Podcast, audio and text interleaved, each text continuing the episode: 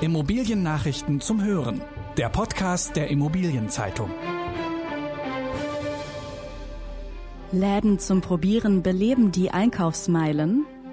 Das Umland wird wegen Corona als Wohnort gefragter. Keine Schnäppchenpreise für Hotelimmobilien. Dieser Podcast wird gesponsert von Rohr Real. Im jungen Team des Essener Maklerunternehmens trifft Leidenschaft für Gewerbeimmobilien auf tiefe Standortverbundenheit. Bekannt als die Flächenfinder unterstützt die Ruhr Real Kunden bei der Immobilien- und Nutzersuche in ihrer Heimat, der Metropolregion Ruhr. Läden zum Probieren beleben die Einkaufsmeilen. Probiere es aus, bevor du es kaufst. Ein in den USA entstandenes Handelsformat kommt nach Deutschland und könnte hierzulande die Nachfrage nach Ladenflächen verändern. Firmen wie Found, Urban Bird und The Latest suchen Flächen in den besten Lagen von Städten wie München, Köln und Hannover. Dort sollen aber keine klassischen Läden entstehen. Die Schauräume sind vielmehr Testflächen für Marken, die aus dem E-Commerce in den stationären Handel hineinwachsen wollen. Kunden können dort Rucksäcke und Klamotten anprobieren oder Fahrräder anfassen. Gekauft wird die Ware dann über die Plattformen im Internet. Für manche Immobilien in den Fußgängerzonen könnte das die Rettung sein, denn die Einkaufsmeilen drohen zu veröden. Bisher hat die Regel gelautet, je mehr über das Internet eingekauft wird, umso mehr Läden müssen schließen. Jetzt stoßen die Internethändler aber selbst in die Innenstädte vor und können damit zumindest einen Teil der Leerstände wiederbeleben. Mehr dazu lesen Sie in der aktuellen Ausgabe der Immobilienzeitung unter dem Titel Gucken statt Googeln. Das Umland wird wegen Corona als Wohnort gefragter.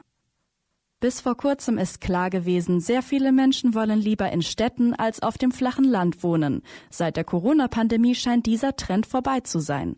Doch so einfach ist es nicht. Schon vor Corona ist bundesweit die Nachfrage nach Wohnraum außerhalb der Stadtgrenzen der Metropolen gestiegen. Den Menschen, die damals Wohnraum gesucht haben, war Wohnen in den Großstädten zu teuer geworden. Diejenigen, die nun seit der Pandemie ins Umland ziehen wollen, tun dies aber häufig freiwillig. Das hat das Institut für Wirtschaft in Köln in einer Studie für den Verband der Sparda-Banken herausgefunden. Demnach bevorzugen die Menschen mittlerweile großzügigeren Wohnraum, auch wenn er sich nicht in einer Metropole befindet, sondern in deren Umland. Dies geschehe auch mit Blick auf das Homeoffice, das sich in einer größeren Wohnung oder einem Haus im Grünen leichter realisieren lässt als in einer kleinen Stadtwohnung. Keine Schnäppchenpreise für Hotelimmobilien. Die Hotelbranche leidet mit am stärksten unter der Corona-Pandemie. Betten bleiben leer, Umsätze brechen weg, Existenzen stehen auf der Kippe. Dennoch werden zurzeit Hotelimmobilien noch nicht als Schnäppchen angeboten. Angesichts der unsicheren Lage investieren zwar deutlich weniger Anleger in Hotels, dennoch planen rund 90 Prozent der Hotelbetreiber die Zahl ihrer Häuser aufzustocken, vor allem durch die Übernahme von Wettbewerbern. Sie glauben, dass sich der deutsche Hotelmarkt im europäischen Vergleich am schnellsten erholt. Gründe dafür sind unter anderem der hohe Anteil des Inlandstourismus, die Stabilität des Gesundheitssystems und das gute Krisenmanagement der Regierung. Diese Hoffnung hält die Hotelpreise stabil, vorerst zumindest. Hanse Merkur kauft den FAZ Tower. Hanse Merkur Grundvermögen wird künftig Vermieter der Frankfurter Allgemeinen Zeitung sein. Der Investor hat das im Bau befindliche Hochhaus FAZ Tower in der Frankfurter City erworben. Knapp 200 Millionen Euro hat der Deal in die Kassen der Verkäufer gespült. Das sind die Unternehmen UBM und Paulus Immobilien. Im Herbst 2022 will die FAZ ihre Räume beziehen. Gut 27.000 Quadratmeter misst das Vorhaben, das aus zwei Gebäudekörpern besteht. Der Mietvertrag des Verlags läuft über 15 Jahre. Gerch Group will eine Milliarde Euro in Dresden investieren. Der Düsseldorfer Projektentwickler Gerch Group will viel Geld in Dresden verbauen. Dort hat das Unternehmen vor einem knappen Jahr das Areal des früheren volkseigenen Betriebs Robotron erworben. Jetzt steht die Finanzierung für das geplante Quartier am Blüherpark. Auf dem 10 Hektar großen Grundstück nahe dem historischen Zentrum entstehen Wohnungen, Läden und Büros.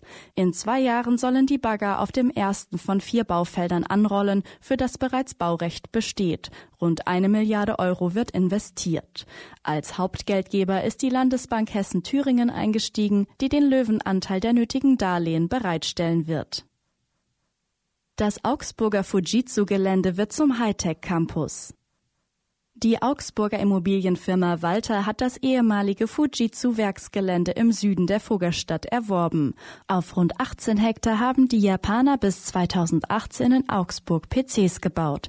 Seither hat das Maklerhaus JLL einen Käufer für die Flächen gesucht. Nun hat Walter das riesige Areal erworben, dem Vernehmen nach für einen Preis zwischen 30 Millionen und 40 Millionen Euro. Der neue Eigentümer will aus den Hallen und Büroflächen einen Technologiecampus machen. Walter hat schon im vergangenen Jahr eine sieben Hektar große nahegelegene Brachfläche gekauft, die das Unternehmen nun als Innovationspark vermarktet. In der kommenden Folge untersucht der IZ-Podcast, wie sich die geplante Frauenquote in Vorständen auf die Immobilienwirtschaft auswirken könnte. Das waren die wichtigsten Schlagzeilen der Woche aus der Immobilienbranche. Redaktion Peter Dietz, Thorsten Kahl und Lars Wiederhold. Alle News gibt es zum Nachlesen in der aktuellen Ausgabe der Immobilienzeitung. Jetzt 10 Euro sparen mit dem Schnupperabo. Mehr Infos unter iz.de slash Schnupperabo.